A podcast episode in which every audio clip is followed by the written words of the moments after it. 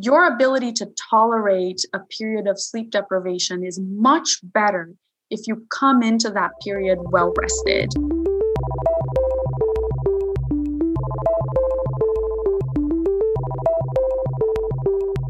Hello and welcome to Brain Boy Neurology. I'm your host, Jamie Holloman. Let's get started.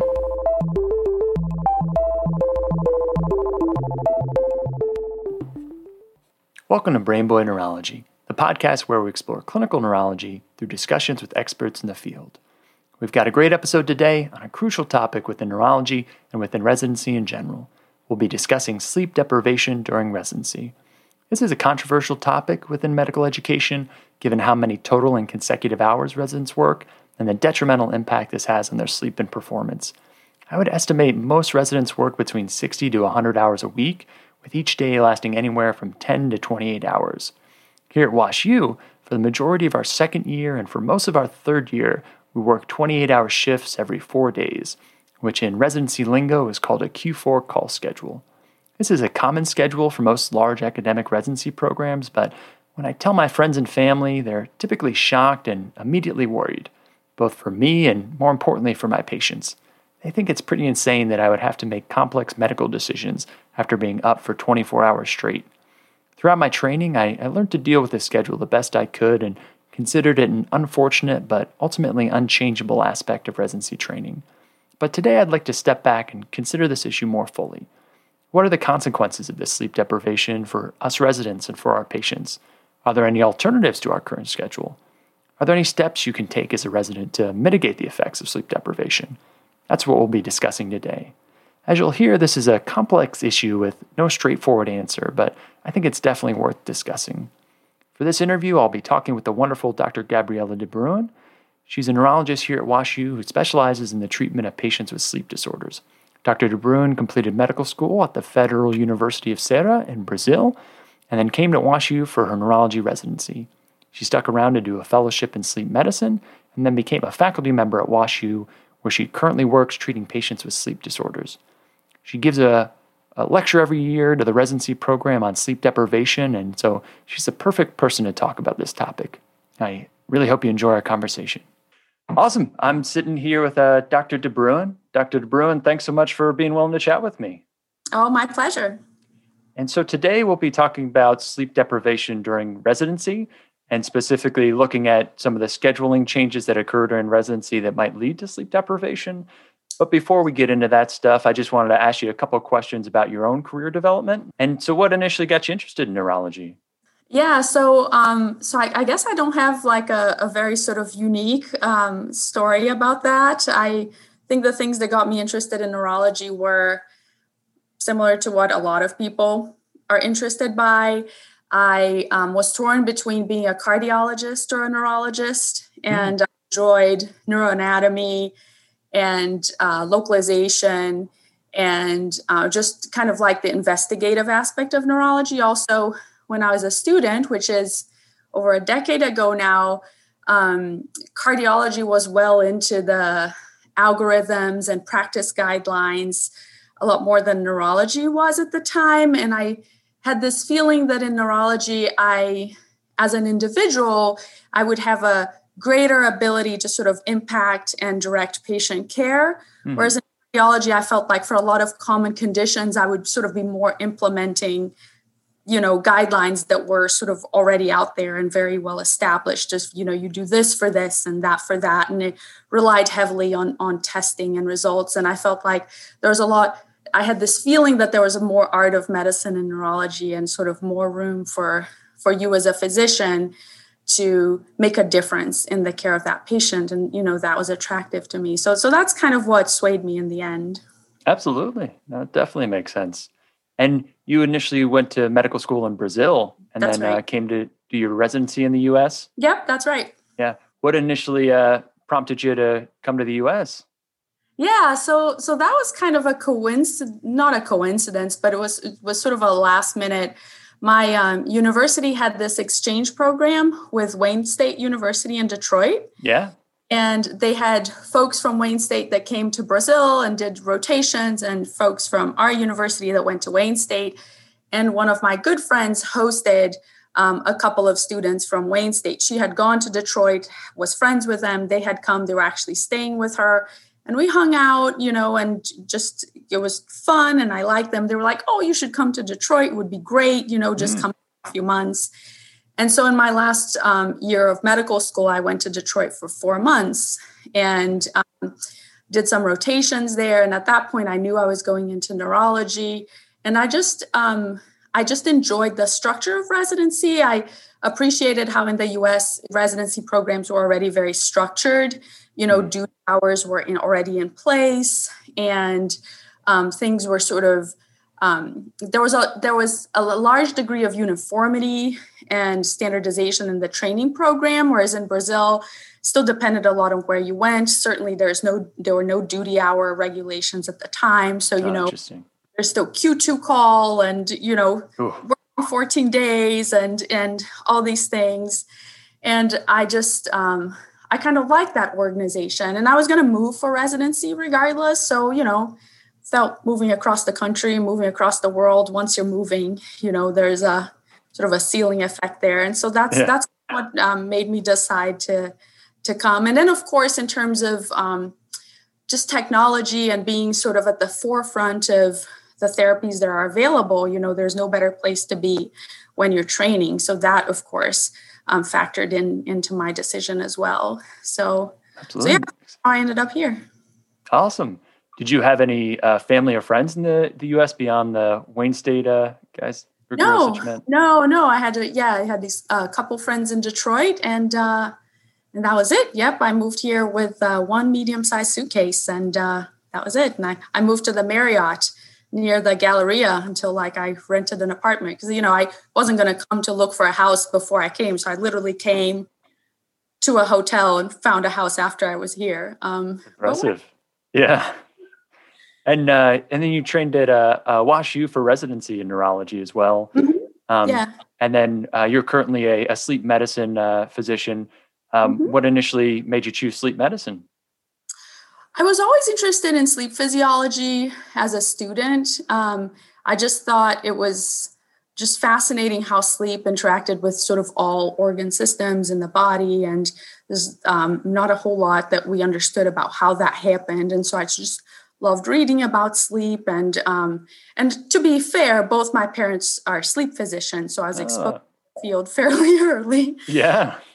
But um, but I really enjoyed that aspect of it um, but but you know liking to read about something and liking doing the day-to-day work is not the same. And so um, and so i came into residency with a pretty open mind and and tried to do quite a lot of clinical sleep to make sure i enjoyed you know enjoyed that aspect of things. And and i did. And so that's i like the balance between caring for patients and reading studies. I like um, sleep is sort of a rapid feedback um, kind of you know you see mm. people diagnose them, you can treat them pretty quickly. Um, and I, I enjoy that about it. I think it, you know, it feels faster paced and more efficient to me than some of the other specialties felt. And, hmm. and I, I like that about it. It's an outpatient specialty, which is something that I wanted. So it was just a good fit for the things that I enjoy doing. Absolutely. That's fascinating to you. Both your parents are, are sleep physicians. Uh, did you uh, are they still practicing? They are partly, they're both partly retired um, at this point. They're sort of, they're in phased retirement. I think that's what we call it. Gotcha. Very cool. Did you, when you were sort of in your early days practicing, did you sort of share your clinical practice uh, experience with your parents and sort of talk about what it was like, or was it too disconnected? To some extent. Um, you know, I feel like when I first started practicing, I did general neurology and sleep um, but but at that point, you know, I was here, they were there, um, and just the the practice structures were a little bit different. But but yeah, we we shared cases, and I think you know it's um, it's it's nice to share that background and, and share that language and sort of them having an understanding of what I was going through in my different stages of training was was um, was fun, you know, and uh, mm-hmm. I think we did end up talking shop when I was in medical school and early in residency quite a bit because my sister's a lawyer and my brother's a physicist. And so oh, they be like, why are we talking about this again? This is really boring, you know? can we like not talk about medicine? Yeah. Um, so I, I do think we drifted to that to that some in our yeah. conversations. Fascinating. Very cool.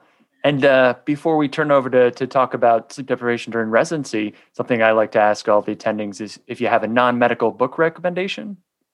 Just a regular, like, fiction book that I yeah. like reading? Absolutely. So, uh, I just uh, I read a book called Hamnet by uh, Maggie O'Farrell. Mm. Maggie O'Farrell, I hope I, I, hope I'm getting the author's name right. Um, and um, and I like that a lot. It's um, it's a totally 100% non-medical book. It's actually the story of William Shakespeare and, and his wife and um, their child Hamnet, who died um, mm-hmm. at 11. And it has it's a, it's not a William Shakespeare book. Like he's not centered to the book at all. He's actually never mentioned by name, but it's an interesting um, story about you know a very um, it's a very sensitive book about their relationship and that loss. And I thought it was really well written. I really enjoyed it.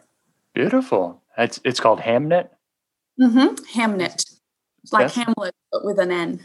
Yeah, very cool. I've got to check it out. I'm a huge uh, William Shakespeare fan, so I think it'd be yeah. interesting to kind of have something that rounds him out a little bit as a person. And, and mm-hmm. yeah, I think like. you would like it. Very cool. Um, awesome. Well, uh, let's uh, jump into our topic for today. Um, and so, uh, by means of introduction, I I chose this topic. Uh, it's something that comes up a lot with uh, friends and family. Um, I mm-hmm. uh, personally um, don't have too many friends or family within medicine. And so mm-hmm. they'll always ask, um, How's residency going? And back when I was in med school, how's medical school going? And I'll sort of say, you know, oh, I just finished a call shift and, you know, I'm, I'm kind of recovering at home, sleeping.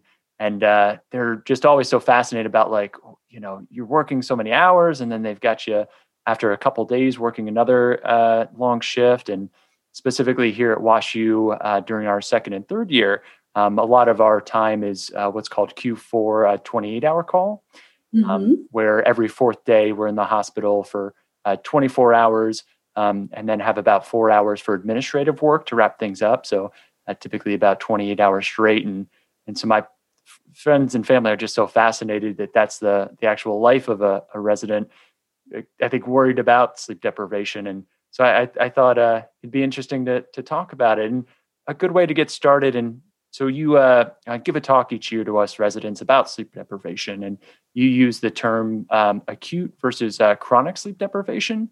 Um, can you discuss a little bit what uh, acute and chronic sleep deprivation mean? Sure. Um, so there's not sort of a time cutoff definition, but typically when you're talking about acute sleep deprivation, you're talking about one night or you know maybe two or three nights at most where somebody has gotten no sleep or they have been restricted to a very small amount of sleep. And um, and you see that a lot in research because it's obviously you know much easier to bring somebody and keep them up for one night than it is for you know a month um, and a lot of the studies done looking at you know effects of sleep deprivation um, are done in the acute sleep deprivation setting. In real life sort of out in the world a lot more of what we see is what we call chronic partial sleep deprivation which is sleep deprivation that occurs over weeks months years a lifetime where people are not sleeping the amount you know that they need. So somebody who you know is sleeping five six hours a night during the work week or you know maybe all the time even and and that's the sleep that they get. So mm. um, so when we talk about chronic sleep deprivation we're thinking more about this sort of long term insufficient sleep. Um, and acute is more that that one night or a couple nights where kind of like you know in your 28 hour call. So that would be an episode of acute sleep deprivation. You're just up whereas someone else may be you know working two jobs and raising a family and they maybe get to bed at midnight and have to get up at five and that's just their life for you know years mm-hmm. and and that would be more what we call chronic partial sleep deprivation that makes sense and I've looked uh, into researching for this interview um, to try to find the recommendations for how much sleep a person should get a night. And I see sort of a range between seven and nine hours is typically what I see quoted. Is that typically what you recommend to, to patients? Yeah, so the American Academy of Sleep Medicine a couple years ago actually came out, and you know, for a long time they'd resisted in, in sort of giving an amount of time because the reality is individual requirements vary. Mm-hmm. But um, but I think there was a lot of pressure for people to kind of have a benchmark, and so they said, you know, if you're an adult, you should be getting at least seven hours of sleep. I can tell you, you know, for me personally, I don't feel rested unless I get eight hours of sleep whereas someone else may feel fine you know getting seven hours of sleep. And i think a good measure of that is you know if you are on vacation you don't have to get up at a certain time and you don't have anything sort of put on your plate and you can sleep as much as you want how much do you sleep? Because your body's not going to sleep more than it needs other than you know unless you're sort of recovering from sleep loss. And so and so that you know should give somebody a sense of their sleep need. Um, because saying, oh, I feel fine on six hours, but you know, when I'm on vacation, I sleep nine, that probably means that six is not is not really what you need. Yeah. And uh, you say there's some individual variation. I, I think we all have the friends who say, you know, I just need five hours of sleep and then I'm ready to go and, and I feel okay. Are are these people lying to themselves or are they potentially uh...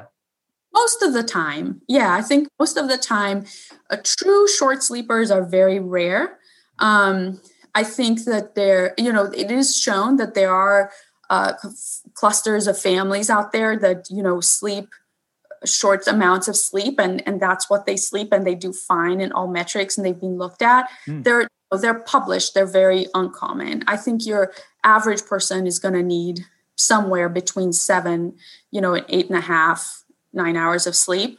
Mm. Um, what happens is a lot of people you know live in a state of chronic partial sleep deprivation mm. and after a while you just have sort of this new baseline and and and you think that that's just you you know and you you can't really tell that you're that you're sleep deprived mm. so our individual differences there are certainly people out there who probably can get away with six six and a half and perform fairly well um, that's the minority and there are people who need eight and a half you know and they're going to be um, they're going to be tired with with seven hours of sleep. Um, most of the time, I people say, "Oh, I, I feel fine on five hours." Nine times out of ten, there that's not. If they tested themselves in both situations, they wouldn't be hundred percent. Super helpful. Yeah, it's very interesting. And then uh, you present a lot of research uh, to us at the annual lecture on sleep deprivation um, about then the effects of acute and chronic sleep deprivation. And there's seems to be a huge amount of research um, sort of looking at the different um, adverse effects of, of sleep deprivation. I, I, was hoping you might be able to summarize um, just some of those. I and I could sort of kind of tell you the broader topic areas that I find fascinating, specifically cardiovascular disease, metabolic effects, uh, immunity, particularly in our time of a pandemic right now, dementia. Yeah. Um, would you mind uh, talking a little bit about some of those effects? Sure, absolutely. So um, the effects of of acute sleep deprivation tend to be more uh, temporary, and you know they're usually reversed by recovery sleep. Mm. So acute sleep deprivation, uh, people have impaired performance, psychomotor slowing. Um, trouble sort of learning after being up overnight. There are changes in sympathetic tone. They tend to have slightly higher blood pressure, higher heart rate um, after you know being up all night cortisol levels are up um, they are they have problems with irritability and, and lack of focus and then you know they they get a good night of recovery sleep and those things largely resolve hmm. um, the long-term effects of sleep deprivation sort of for folks that are chronically sleep deprived repetitively over time uh, tend to that's where kind of you see more of the adverse sort of health complications of, of a life of poor sleep. Mm. And um, cardiovascular, and, and it's important to highlight that chronic sleep deprivation has been associated with higher mortality. So oh, wow. these health um, do translate into um, higher mortality for folks that regularly get under seven hours of sleep, um, you know, across the epidemiologic sort of spectrum a lot of that is driven by what you mentioned cardiovascular effects. So, folks that are chronically sleep deprived have a tendency to uh, high risk of developing hypertension, um, MI, um, uh, both sort of fatal and non fatal MI. Uh, the, the sort of the uh, coronary artery disease aspect of things is probably multifactorial due to effects on blood pressure, heart rate, sympathetic tone, also effects on the endothelium and on sort of the, the coagulability of the environment. Um, so endogenous TPA tends to be lower. They have a more procoagulable environment, you know, and you associate that with um, effects on blood pressure. And so all these things combined do increase their risk for coronary artery disease. There are significant metabolic effects. There are effects on weight. Um, people tend to gain more weight if they have insufficient or poor quality sleep. There's also effects on glucose tolerance. So people can develop glucose intolerance, go on to develop diabetes. Um, effects on immunity are uh, definitely present. Uh, inflammatory and immunity effects are harder to characterize, but there have mm. been showing that folks um, don't tend to respond as well to um, challenges like exposure to pathogens or vaccines that then don't don't mount as good of an immune response to those which you're right you know in the time of a pandemic you want your immune system to be you know doing great. Um, and as we're all getting vaccinated we always we want to have good response to, to those vaccines. And studies have been done with hepatitis vaccine um, and um, just uh, flu vaccine showing that folks who are sleep deprived maybe don't mount as good a response these are usually acute sleep deprivation you know studies um, and then the dementia uh, studies are, are, relatively new. Those are developments in the last sort of five, ten years most. Um, a lot of that work's actually being done here at WashU, showing that there's sort of the, the epidemiologic side of things, showing that if you just look at total sleep time and incidence of dementia, there seems to be an association there. If you do actigraphy and you look at sleep quality and, and dementia, there seems to be an association there, but also studies looking, you know, at the mechanistic aspect of things, showing increased levels of tau and amyloid in folks that stay up overnight. And those are very, mm. um, you know, detailed studies with CSF sampling across the circadian period for folks who sleep versus don't sleep and looking at what happens to those proteins. And um, as people live longer and these conditions become more and more have more and more of an impact you know in society.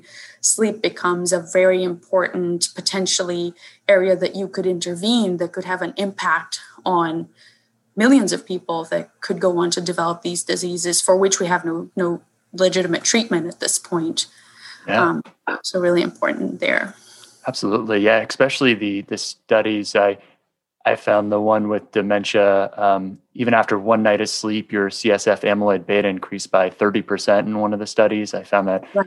to be pretty crazy. Um, and it seems like pathogenically, not exactly sure if that induces it, but it's kind of a, a, pretty clear smoking gun that there, there might be something going on there. Right.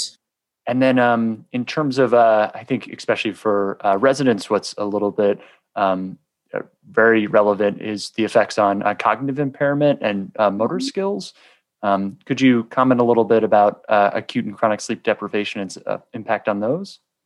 Yeah, absolutely. So, um, so yeah, so those those effects I think are just very important for everyday practice and important for folks to be aware of. So, if you have a night of acute sleep deprivation, um, or if you're, it's pretty similar if you're chronically sleep deprived as well you there's effects on we can start with just sort of cognition. So your ability to concentrate is lower your ability to pay attention is lower uh, your uh, memory is impaired your ability to retain information is lower. And i think critical for physicians judgment and decision making are impaired. Um, so people um, are oftentimes uh, more likely to, to, you know, take a risk, take a gamble. Um, they engage in higher risk taking behavior. They're a little bit less cautious if they're sleep deprived. Um, they, they, they just tend to have more confidence that's just, you know, going to work out, um, even if they're ability to make those decisions is impaired in the moment. And there are actually studies looking specifically at sort of physician performance and physician tasks, showing physicians making more errors reading EKGs, detecting less, you know, adenomas during colonoscopy, having higher rates of injuries like needle stick injuries um, if they are sleep deprived. So, so there's sort of the background data on on sort of its effect on cognition and performance and also sort of in the field data showing the actual worse outcomes in some of these things mm-hmm. um, and then um, you you know and then there's a motor effects too. You're just less coordinated and slower in your reaction time which can be important for procedural based specialties. Uh, hand-eye coordination is impaired. So if you're in in a specialty where that is really critical for the success of a procedure then you're you're not going to do as well. Absolutely yeah. No for all our surgical specialties where I'd say sleep deprivation is even a bigger concern than um, in some of the non-procedural specialties that seems like a huge um, thing to focus on. And I there was a fascinating article too by the authors uh, Dawson and Reid that make a comparison between sleep deprivation and alcohol intoxication. I think essentially their takeaway is that um, uh, I don't know if it was acute sleep deprivation or chronic sleep deprivation, but they draw an analogy. It's somewhere along the, the lines of having like uh, the equivalent of five beers or something like that is is probably what you can expect the performance loss to be um, when you're sort of running on uh, little sleep in, in the short term. Yeah, I love that study. You know, it's it's a study. I think it's like from the '90s, so it's an older study, but I just think it's so clever in in sort of bringing attention to this point. Um, so it was acute sleep deprivation. I think it kept folks up for 28 hours straight, and they administered sort of to the other group sort of increments of you know 15 or 30 milligrams of alcohol sort of repeatedly, mm. and they had a blood alcohol level of 0.1. So, um, you know, the sleep deprived, the people who are up do pretty well uh, for the first 10 hours, which is sort of our normal day. And then for every hour that they're up beyond 10 hours, their performance starts to drop.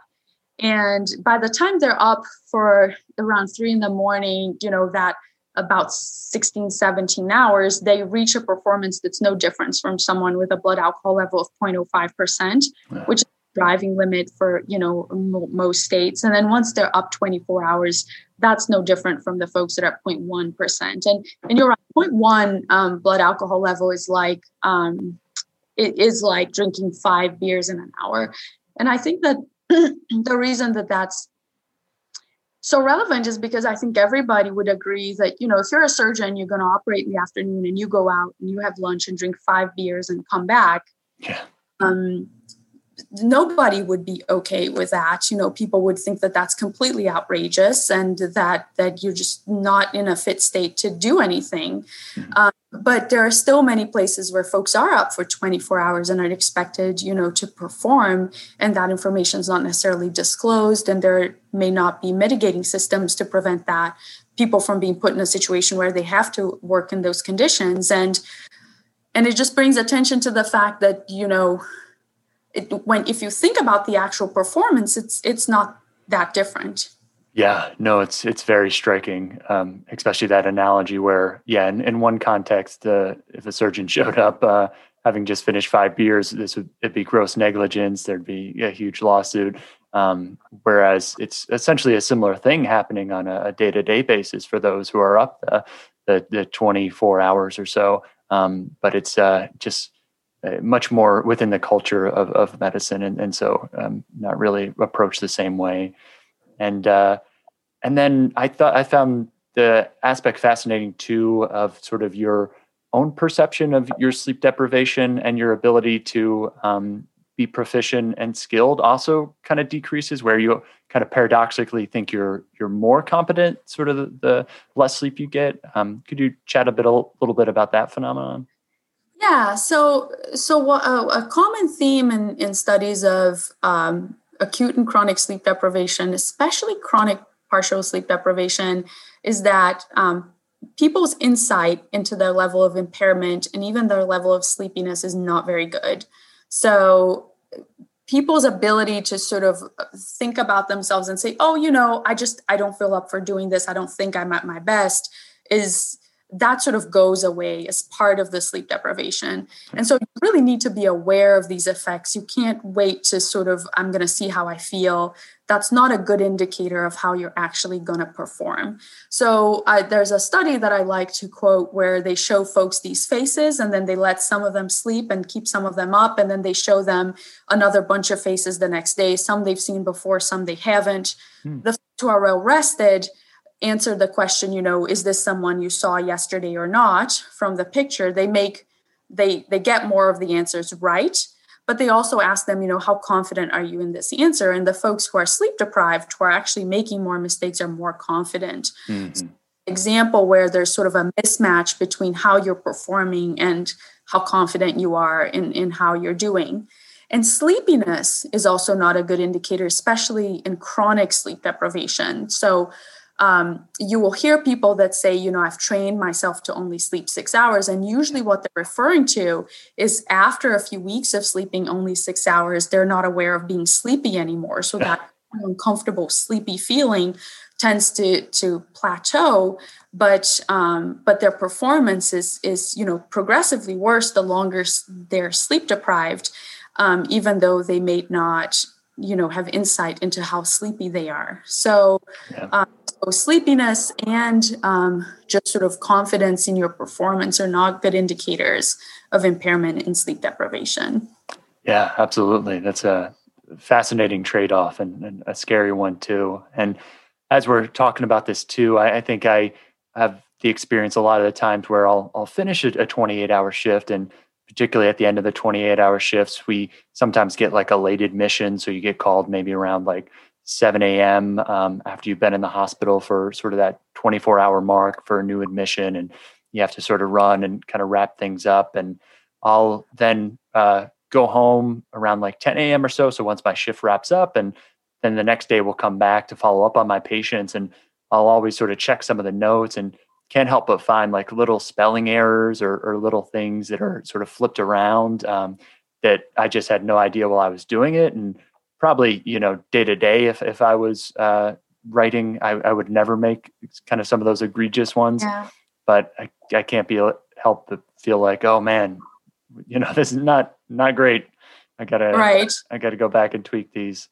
Um, and uh, so I, and I think that's a good segue then to to chatting about some of the research uh, within medicine specifically um, and sleep mm-hmm. deprivation. Mm-hmm. Um, from a historical perspective, it seems like uh, around 2004 or so is when the, the medical community at large really started concentrating on uh, sleep deprivation in residency. And I know um, from someone who's done kind of patient safety and quality improvement, that was around the same time in 2003 that the um, To Err is Human um, paper came out, sort of looking at just medical errors in general. And I, I would imagine it was probably part of that same uh, movement at that time to really um, examine how we were doing things. Um, and you uh, cite in your lecture that you give us um, a great article from the New England Journal of Medicine 2004 called uh, Effect of Reducing Interns' Work Hours on Serious Medical Errors in Intensive Care Units. Um, can you chat a little bit about the, the focus of this uh, uh research study and, and some of their big findings? Yeah, so that's really, um, I think, very um, hard to do and well done um, study they were interested in you know the the shifts that you talked about these 30 q3 30 hour shifts which being the way units have been staffed across the country for a long time certainly how they were um, staffed when i was um, a resident. I'm not sure kind of how things are now but they you know their the background is you know staying up for 30 hours we know is not good because all these other studies we've already talked about were out there and and people knew. And so the idea was let's bring another intern into the unit coverage and make all the intern shifts no longer than 16 hours. So now you're not working for any more than um, 16 consecutive hours. The work week goes from about eight hours to kind of 65 hours. Um, and let's see if that has an effect in the errors that interns make. And, and it was impressive the efforts they went through to capture these errors through direct observation, chart review, debriefs, um, you know, all these all these different ways that they were looking at patient care. And so in the 16 hour shift, you know, the, the shifts are not as clean as the, the 30 hours in terms of you coming in, you know, and staying overnight. So there are folks coming in the morning, folks that start kind of midday, folks that start later, but they're all working for no more than 16 hours. And they found that it was about a third less medical errors made by interns mm. when they're working 16 hour shifts compared to 30. Um, in particular, diagnostic errors um, are very much reduced. And um, they uh, they showed that you know orders entered and procedures done were not different between the groups which is always a concern when you make this trade-off you know or is there going to be a huge impact in people's education and their argument is you know by those metrics at least it didn't seem to be the case mm-hmm. um, and they felt like that was a, a strong argument for reducing the length of shift because if you were going to make a you know a third less errors then then obviously that's you know very i think everybody would agree that that's a positive significantly positive outcome yeah absolutely yeah and uh, i thought to uh, some of the because they go through in the paper and um, catalog some of the errors that the uh, mm-hmm. interns mm-hmm. were committing and some of them are, are pretty terrifying when you read about them um, mm-hmm. it's uh, i think one in particular and they tier them by I think serious um, error versus like mm-hmm. um, more minor error. And one of the mm-hmm. serious ones, they'll sort of give a little bit of a narrative summary. And it was like an intern uh, was trying to place a central line um, in the, the, left side of a patient um, who already had like a defibrillator placed on that side. And so then the mm-hmm. line was running up against the the wire from the defibrillator. And then I think at the last minute, a, a senior resident came in and was like, "Hey, what are you doing?" And uh, they were yeah. able to catch it and, and go on the correct side. But I think especially when it's errors like that that you're reducing, you couldn't can't help but think that that's going to be a, a definitely a good. Um, I found it fascinating that um, sort of larger metrics of of length of stay and mortality didn't seem to significantly differ between the groups. Um, sure that there's a whole lot we can make about that, Jamie, because the study was never really powered to find those. Oh, interesting. Remember too that they only changed shifts for interns. They didn't change anything for nurses, attending physicians, and residents. And so I think it's, you know, when you're looking at patient outcomes, there's a whole team of people that is caring for those patients. Mm-hmm. Um, so I think if you, you know, wanted to look at that in a in a study, you know, that's one unit. I mean, this is not a multi-center, you know, very large study. Mm-hmm. Um, I think you would need you would need more power. So I'm not saying that it would have had an effect. I'm just saying that the the lack of effect in this study I think doesn't necessarily tell me that you we wouldn't have seen an effect were it larger. That's a great point. Yeah, particularly if they're not powered for it and you make a good point too if the interns are the only ones changing you have so many different providers impacting patient outcomes uh, that you, you also have to factor those in. And then uh, the seemed like maybe a follow-up study to this or a spin-off of this uh, there was a, another study that you referenced called uh, effect of reducing interns weekly work hours on sleep and attentional failures. Yeah so that that's i like that part. It's yeah it's like a almost a subset. So they took a, a portion of interns in in that study and they actually had them wear ambulatory polysomnography leads for for a period of time. Oh wow. And they looked at um, and what they were looking for were these attentional failures which they essentially classified as going into stage one sleep as you were supposed to be working. So you know dozing on the job essentially. Mm-hmm. um, and with that they also did sleep logs and looked at objective measures of sleep and they wanted to see you know were they sleeping more in this new schedule and did that translate into being more alert in the workplace? And they found that pretty much everybody slept more on the 16 hour shift schedule. I think for every hour that they worked less per week they slept for about 20 minutes more. Mm-hmm. um, that week so you know obviously it's not one to one but there was a clear correlation there and the attentional failures decreased so they had a lot less dozing off during their work um, shift compared to you know compared to when they were when they're working the, the 30 hour shifts, which you I think is, is intuitive. Absolutely. And when you presented this research to us um, during residency, I think it was instructive to me. The lack of a one to one trade off kind of made me realize, okay, I also have to be a little bit more proactive too about you know the free time that I get. Um, I have to be prioritizing sleep and and uh, self care and stuff like that. And because if you get you know an extra couple hours a week but you sort of say hey that i deserve to now go out and party and enjoy myself it kind of uh, trades off um, any benefit that you're likely to get so there's some responsibility too and so it seems like these two studies are are, are pretty um, uh, strong in uh, their uh, conclusions um, which is just in general with more sleep um, uh, with reducing the the maximum of hours that residents are able to work, or specifically interns.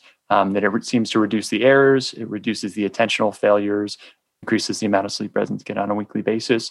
And so then, was it because of these studies specifically, or I guess a broader culture that led to uh, the duty hours reform, or had that been sort of going already at the time? Do you, do you know?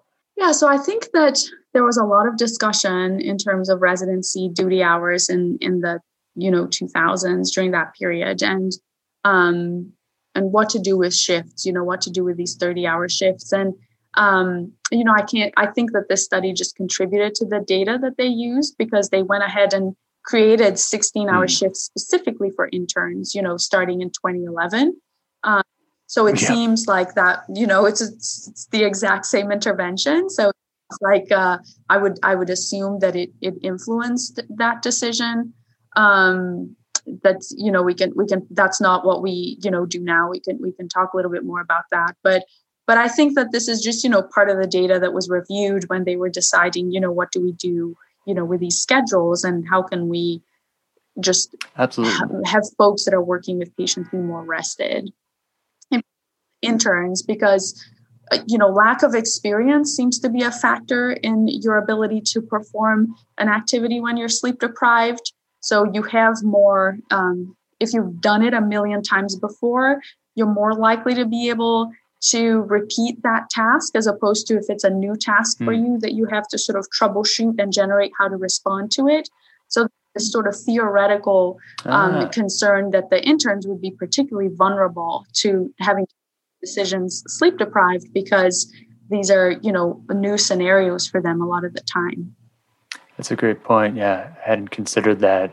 and um, you mentioned too that the current duty hours are, are, different than maybe what they were in 2011 and so a quick summary then of, of what we're currently um, sort of bound by is that we as residents can't work more than 80 hours cumulatively over a, a four week period on a weekly basis um, which means so you could work maybe 70 hours one week, maybe 90 hours the next week, uh, 80 hours a week after, and maybe 60 hours, so long as sort of the, the net average is, is below 80 hours. And you can't work more than the 24 plus four as a maximum of mm-hmm. uh, um, the hours, at least for, I, I think, kind of the medical specialties. I don't know if there's some variations with the surgical uh, specialties in terms of their duty hours? I don't know what that is uh, this year, but I at, at least in the last there is a there, there was an opportunity um, since 2011 for surgical specialties to apply for a waiver. So as an individual program, you could apply for a waiver to the shift length and the hours between shift if you could justify that you know based on the training that you had to deliver during that rotation it was necessary for residents to work in that schedule and then the, if that waiver was approved then you could have more flexibility. Um, so that was an option. Um, um, i'm not sure where that is now for for surgical residencies. Fascinating. And i think it was my intern year they actually reversed or, or went back to the uh, 24 plus 4 requirement for interns. I think it was 16 hours until my uh, intern year, at which point in time they bumped it back to, I think, the 24 plus four as the maximum hours from the 16 hours. Uh, do you happen to know if that's correct? Yeah, I think so. I have to think back. So 2011, I think, is when they implemented this. And then maybe 26, 2016. Um, trying to think here they 2016 2017 is when i think they rolled when were you an intern jamie i think 2017 2017 that sounds about right so yeah, yeah, i would say that that that fits yeah so you know in in in practice the theory doesn't always work out yeah so they made the the change in 2011 which mm-hmm. i think uh, in addition to uh, cutting to the 16 hours, was that also when they did the eight, 80 hour uh, work week cap? No, the 80 hour work week had been in place since 2003. So that being 80 hour work week, one day off every seven, and sort of time um, time between shifts, a certain amount of time, had been in place for a while. I think in 2011, they um, implemented these um, shorter shifts. They did the 24 plus four, where I think is before it was 30. So it was a 30 hour shift. And hmm. they, um, they also had requirements for supervision. You know, residents couldn't just be sort of you can just go and do things on your own. There had to be somebody that was des- designated that was kind of your backup that you could call. So there were some requirements to that end as well. Got it. And so they they make those changes, um, and then at least the research broad scale, mainly uh, Medicare data, it seemed like where they were pulling a lot of the patient outcomes from, um, seemed to indicate that there wasn't any big uh, differences in patient mortality or length of stay or anything um, really at any of the points where uh, these different changes were implemented. Right. So they got a lot of pushback from these changes. So, for one, yeah, they were never really able to show unequivocally that this improved patient outcomes in large data sets. Um, so that and, and that was obviously a big argument to do this is you know patients are going to be safer and yet you know um, they just couldn't um, and, and obviously it's a difficult thing to measure but it, there were a lot of different studies trying to capture that and they were never able to show that changing these shift lengths for interns had a big impact there. Um, from an organizational standpoint there was a lot of pushback. Program directors did not like this. It made it very hard to organize shifts you know because now it's 16 hours.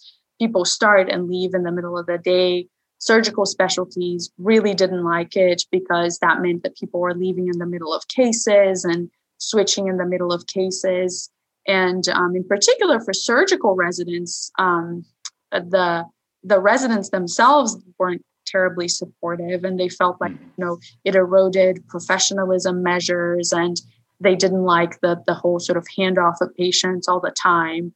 So um, I think they did a this the first trial was a, a trial of a surgery program, sort of comparing the 16 hour to the more traditional schedule. And the outcomes there weren't a lot of positive outcomes. Patient safety was the same um, and uh, the sort of access to conferences and things like that was reduced when pe- when the shifts got shorter um, and resident they they had some positive measures in terms of more time for exercise and sleep but then they had these um, sort of negative effects in terms of professionalism and patient ownership and things like that so, hmm. um, so that was overall um, f- felt largely not to be terribly supportive of maintaining the 16 hour shifts. And there were actually some surgical subspecialties that reported a drop in their right exam scores, and um, they attributed it to these changes as well. So, um, on the on the medical side, they did a very similar trial called iCompare, um, and there the results were a little more mixed. So the still no no difference in in patient outcomes when they tried to look at it. They looked at total sleep time, and it was actually not that different between the groups. Um, the flexible and the 30 hour group that the reported sleep time per week was fairly similar. They had better outcomes on the medical side in terms of resident wellness. Um, they didn't see as much of the negative um, comments on professionalism and ownership that they had seen on the surgical side. So a lot of residents um, reported positive effects in terms of time for family and time for exercise and things like that. But actual resident burnout um, measures weren't different between the groups. And then the program directors did not like the 16 hour schedules um, that, and they um, felt like they were um, they had a harder time making sure residents had access to you know educational opportunities conferences and things like that that they felt was important so um, so it was uh, not a, I would say probably not as negative as the surgical trial but also it wasn't sort of an overwhelming win for the 16 hour shifts and so um, and so I think between that, those are sort of the large two trials and other smaller studies, they eventually sort of rolled back the 16 hour shifts in, in 2017. Yeah, and which is a fascinating result that these studies were negative, given sort of all the things we talked about with the initial studies seeming uh, pretty convincing that uh, it would lead to some change, um, at the very least, in, in patient errors um, going down. I, and I know it sort of wasn't within the the scope of these studies to really comment on all the reasons. I don't know if you have any personal theories maybe about why we didn't see big changes. Yeah, I mean, I think that I just think that things are um, you know they happen in a much complex much more complex environment than when you're looking at one very specific outcome in one icu schedule among a very specific group of interns that have a very clear understanding of what the intervention is. Um, you know you translate this into the real world and if you don't do that in parallel with interventions to help folks understand the importance of sleep make sure they're prioritizing sleep um, during their downtime, if you're not putting things in place to mitigate um, uh, the effect of handoffs and patient transfers, you know, and how those mm. can impact patient safety. Um, and if you also do it in an environment where um, culturally um, people are sort of very against the, the shorter shifts, um, mm. all these things can kind of undermine the effects that you could see you know so if your residents are working long shifts and they um, and and you don't see that as sort of normal for your specialty and you sort of feel like you're not getting the experience that you should i think that can impact how you feel as a professional you know in terms of the subjective perception and in terms of effect on patients you know there are a lot of people that are caring for these patients and if no one else's schedule has changed um, then maybe that impacts um, how how the the actual impact on patients. And again, I think handoffs uh, have to be have to be addressed if you're going to shorten shift length and um, and I think you need some type of campaign or effort to make sure residents are sleeping more because otherwise they could be working less but not sleeping that much more. And then the mm-hmm. benefit that you would see in terms of people being more rested is is eroded, at least in terms of patient safety. Yeah, that's that's really fascinating. Mm-hmm. And it made me think of, you know, the the million times when nurses have have come to my rescue too with patient orders or things going on with patients, kind of give me the heads up, hey, did you really want to order, you know, this crazy amount of potassium, you know? And I say, actually, no, I'm going to uh, adjust that order. And, and so you do have this kind of huge infrastructure of other medical professionals who are mm-hmm. sort of checking things for you and, and really um, advocating for patients as well. So that could also mitigate uh, any positive effects as you, as you mentioned. And I thought it'd be fascinating from a, a practical standpoint. Um, currently, um, here at WashU, they're sort of uh, in the discussions about okay, do we change from the the Q4 uh, 28 hour um, schedule um, to more of a, a night float uh, type of a system? Um, could you maybe talk a little bit about a, a, what a night float system is compared to a, a shift kind of Q4 uh, 28 hour call?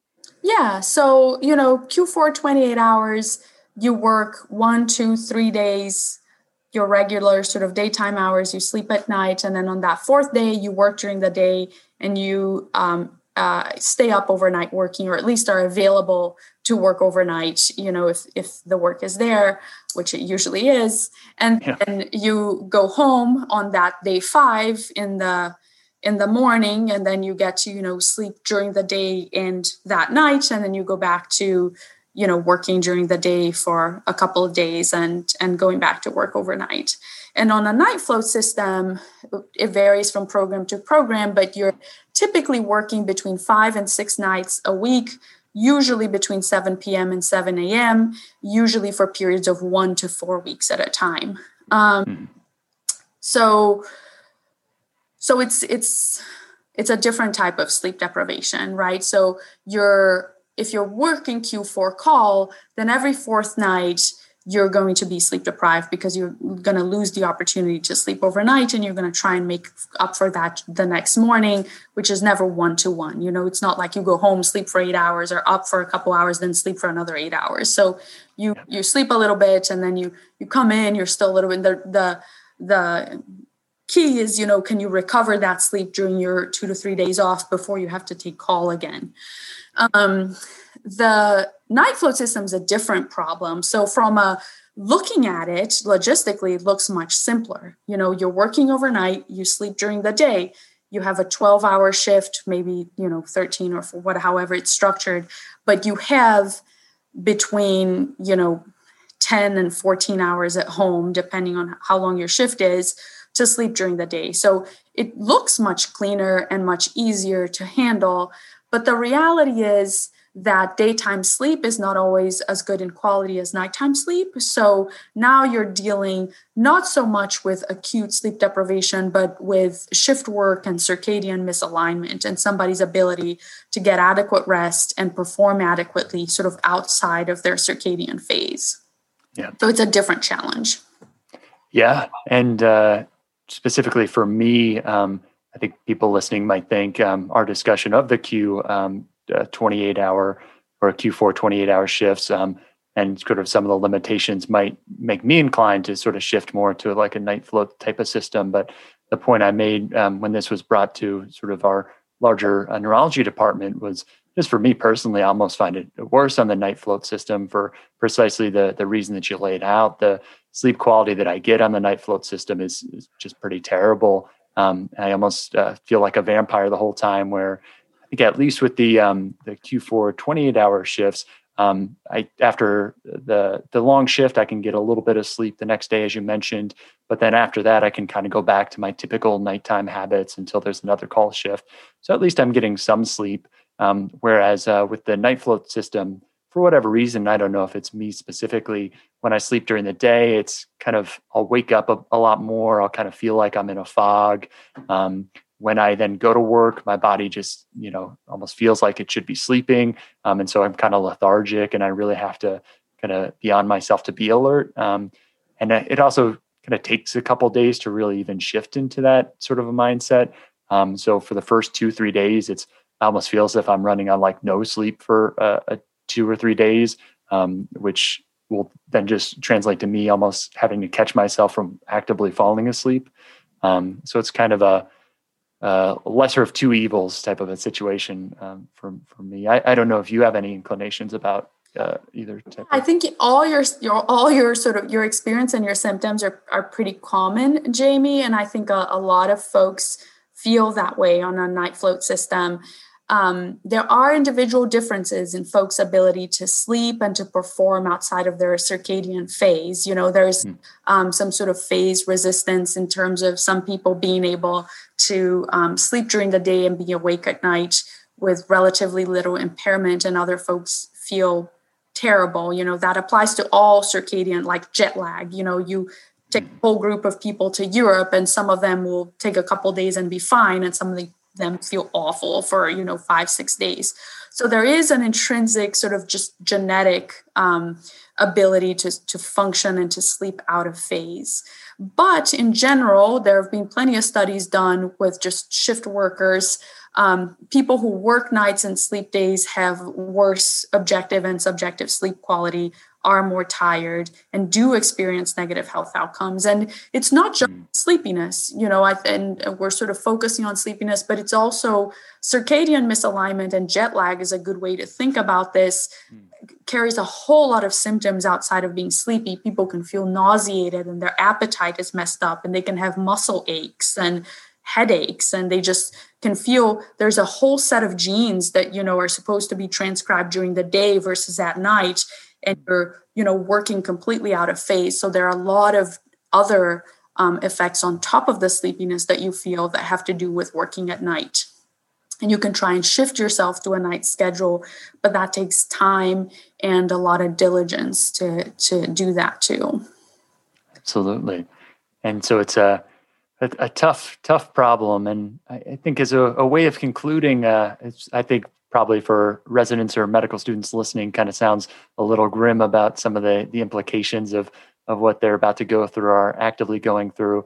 But i don't know if you have any maybe concluding thoughts on what residents or medical students can do to try to within this system um, prioritize sleep or, or try to make the most of it. Any mitigating strategies to help them maintain their performance?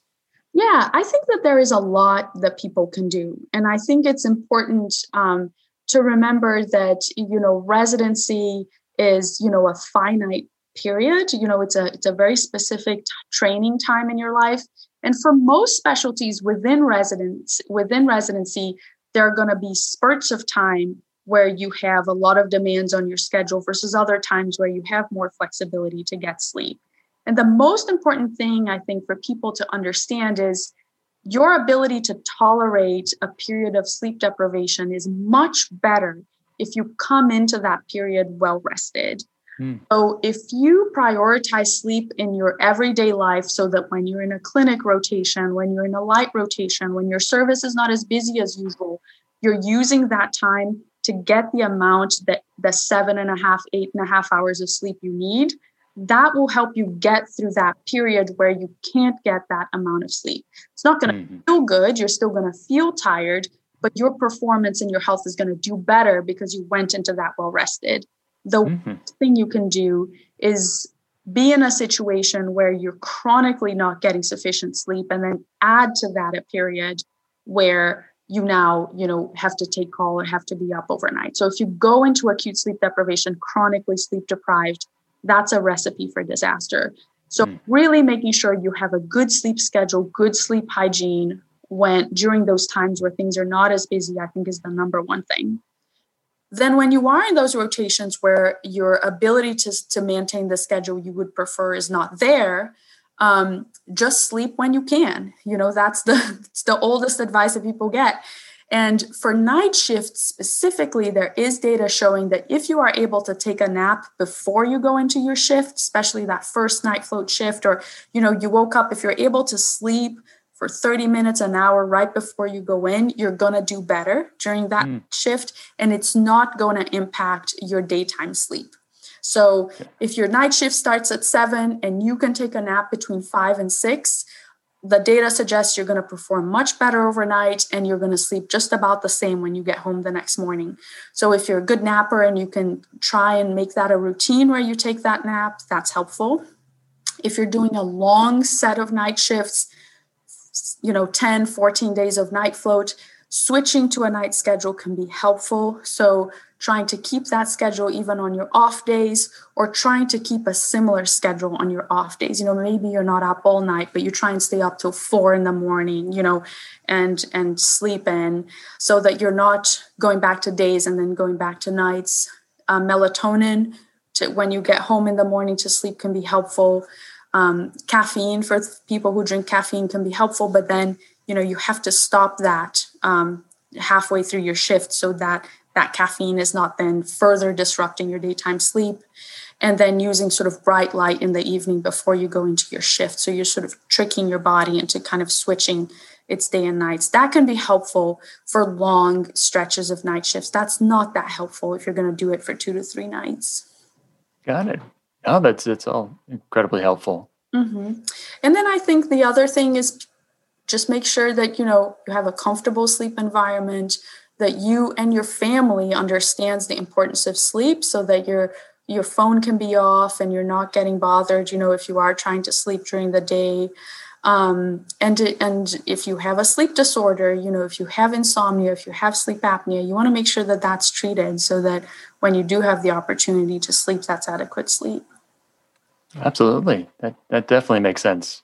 And uh, so hopefully that provides some guidance and, and definitely for me is, is a great uh, reminder to, to prioritize sleep and, and make sure that I'm getting it. Um, well, this has been fantastic. I think it incredibly important um, and, and useful topic. So thanks so much for talking with me about it. Oh, no problem, Jamie. Thanks for having me.